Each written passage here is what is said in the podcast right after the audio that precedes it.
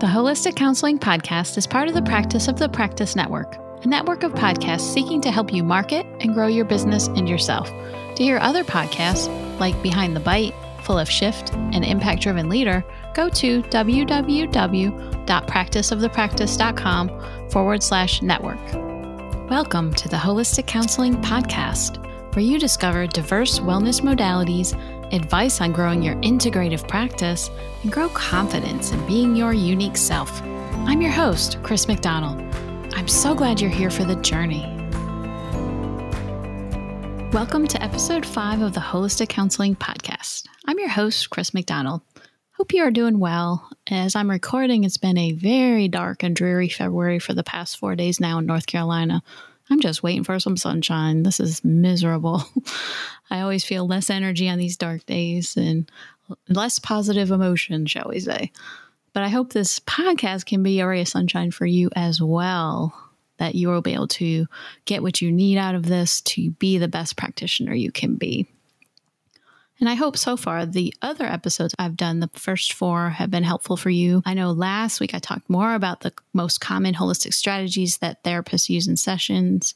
Maybe that was validating for you that you learned that you were already doing some of these things, right? They just weren't considered quote unquote holistic before, or you didn't even put two and two together that, wow, guided imagery could be a holistic strategy. So you're already further along than you think, right? Or maybe you're just learning some options for yourself, right, from that last week's episode. Moving on to today's topic, I'll be sharing with you the differences between new practitioners and those who are more advanced in the field. And then you can determine where you think you are in that continuum. And again, no judgment. You could be somewhere in between, and that's totally okay. I'll also be wrapping up these foundational episodes to end today's episode because next week we'll be starting with our first guest, which I'm so happy about and excited. Love, love the energy of interviewing. But let's move on for today. So, new practitioners. So, if we think about someone new, so it could be someone fresh out of college, just starting, wanting to do holistic strategies, or maybe somebody that has some experience but is new to using holistic strategies. We'll put them together for this, for the purpose of ease with, this, right? So, thinking of both of those people, they may be more hesitant to start, maybe not sure.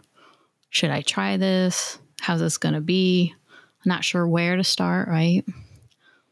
Uh, still building that confidence piece, not feeling that they got this. Still in the discovery phase, like I talked about in episode one, asking themselves the questions What do I want? where do I want to go with my holistic practice? Where does my future hold with this? They also may make this rookie mistake of taking too many trainings and too many different topics that have nothing related to each other, which that can be overwhelming and leave you in that state of what do I do now? Because it's going to be too much. So they aren't really applying what they're learning. They're just taking in that information over and over again from different sources, but not really tuning into focus. And of course, that makes them feel more unfocused as they try to get going and get their footing on becoming more of a holistic therapist. They may feel isolated. I know for me, even where I live, I don't have a lot of holistic therapist, counselor colleagues. I count on one hand, actually, locally, maybe some people across the country I've connected with. But yeah, I think that can especially be true for new practitioners. They haven't created that supportive community for themselves yet. So uh, I think that that's going to be even more significant when you're, especially if you're new and starting this, that you may not know anybody but yourself. They may hesitate to get consultation or supervision. I think this is where imposter syndrome comes in that may hold them back, feeling like, who am I to teach yoga or breathing in sessions? Am I good enough for this? Do I have the skills? Feeling like they're a fraud, that they're going to be found out. So maybe you can connect to some of this, especially if you're new to this. And I think that sums up a lot of the new practitioners, but let's go to the advanced. So just just kind of pay attention. Where do you think you fall between these two or more on the advanced side? Advanced practitioners would be more confident in their practice. They feel like, I got this. That internal ease of connecting mind, body, and spirit, knowing that no matter what comes up, right, as they're using these holistic strategies with clients, that they can figure it out. They can work their way through this. Total confidence. Maybe nobody's got total confidence. but anyway, um, very confident, we'll say. But actively seek out others in the field to network with, consult with, continue to grow and learn from other people. So, really building that holistic, supportive community for themselves. But utilizing, right? Because sometimes, right, I know pre pandemic too, this is true for a lot of people that maybe you created some kind of supportive community for yourself with other colleagues, but then the pandemic hit and not seeing people in person for networking, that that's kind of diminished your not ability, but you had to learn new ways, right, to network and connect with others, and you maybe didn't follow through because it's been a difficult, difficult year. Understandable, but we all need that supportive community, right? And the second part, like I said, was utilizing right that community. So building is one thing, but then making sure to use utilize it for help, assistance when needed, for consultation, for supervision. Having someone available that could provide clinical supervision, especially for those difficult cases. That is something that is so important for all of us as clinicians. Remembering the importance of repetition when learning new holistic strategies. So, your personal practice of whatever it is you're learning count. That is what matters because it's not always the best thing to jump right in and say, Hey, I learned this movement and breath, and I'm going to go tomorrow to use with clients. That's great, but the best way to do it is to practice, practice, practice until you are totally comfortable. And I know I talk about that in another episode, but I think that that's more of the advanced practitioner too, right? Really getting in there and practicing on colleagues, friends, family, so they feel ready and got this. This is part of their routine. Practicing on themselves to use that so they know the impact of what it feels like to use these strategies. Advanced practitioners know what areas to focus on, so they don't take many different trainings, like seven different trainings in a year, as an example, and different uh, if they're all different areas.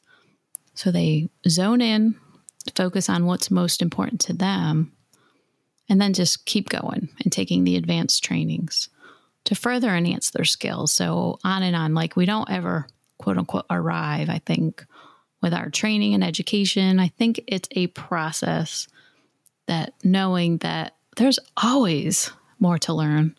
Sometimes I feel like even with all my experience, even with all that I've done with trainings and consultation and supervision, that geez, sometimes I'm like, man, there's still so much I don't know but that's okay. No judgment, right? We all are on that journey of learning.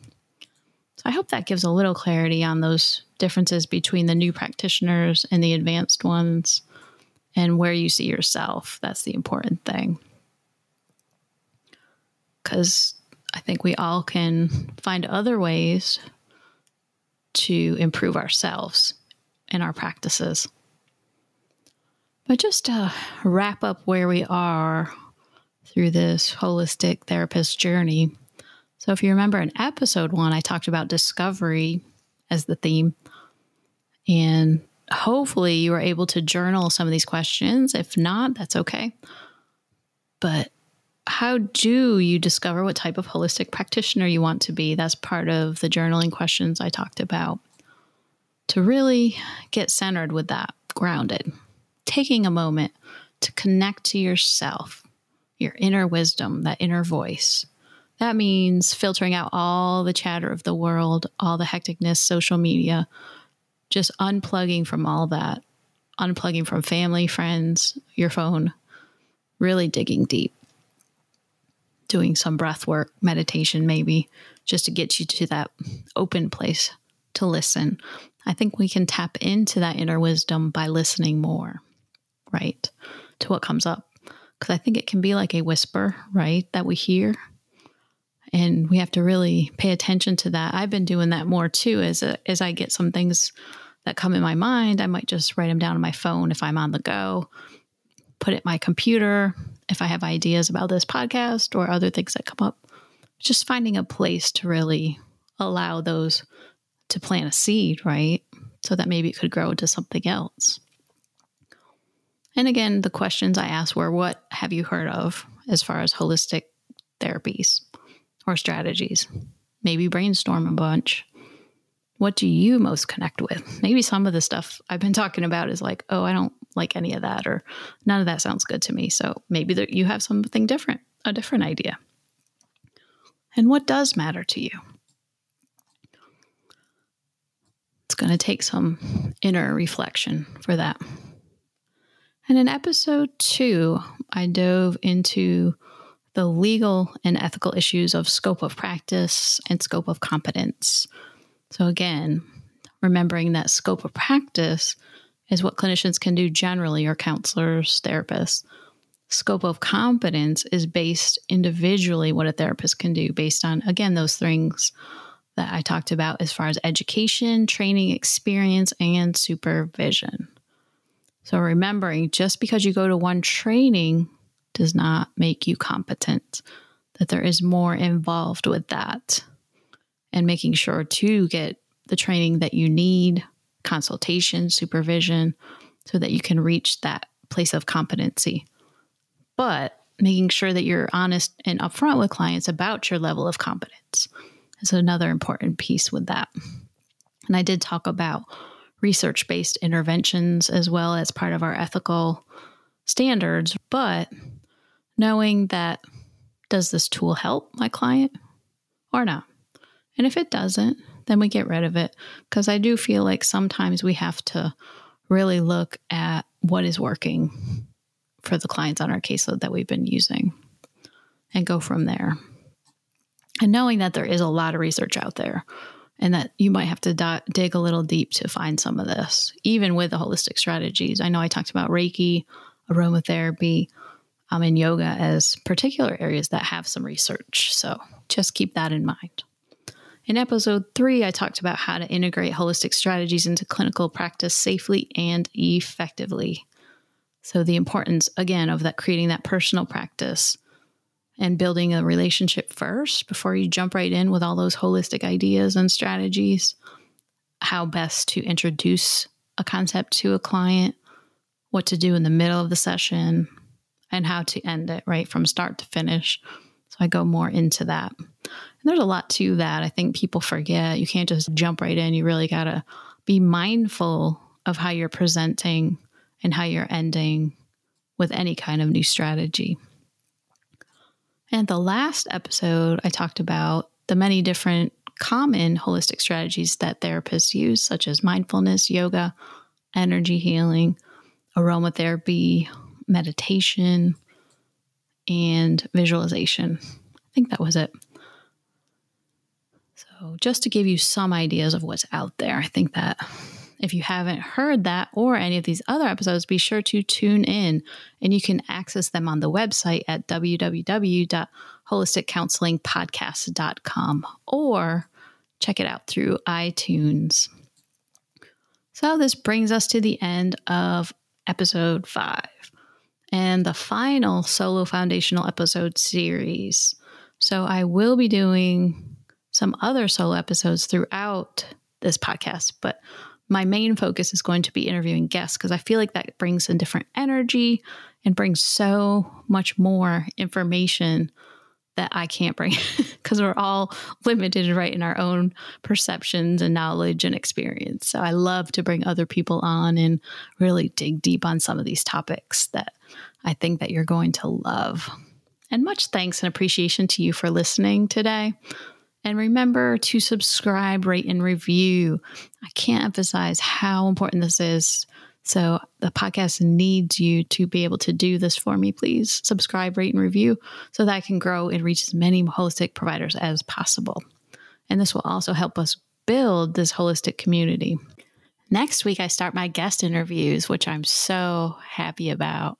I'm bringing in Dr. Carla Marie Manly, so she'll be discussing building self care and self confidence for holistic therapists. This is truly an amazing interview with so many phenomenal insights. You don't want to miss it. And this is Chris McDonald sending each one of you much light and love. Until next time, take care. If you're loving the show, will you rate, review, and subscribe on your favorite podcast platform? We just started this, and that helps other people find this show. Also, if you're feeling uncertain about your modalities and you want to build your confidence to be your unique self, want you to join my free email course, Becoming a Holistic Counselor, over at holisticcounselingpodcast.com. In my Becoming a Holistic Counselor course, you'll get tips for adding integrative care into your practice, what training you need and don't, and the know how to attract your ideal holistic clients. If this sounds like the direction you are headed, sign up at holisticcounselingpodcast.com. This podcast is designed to provide accurate and authoritative information in regards to the subject matter covered.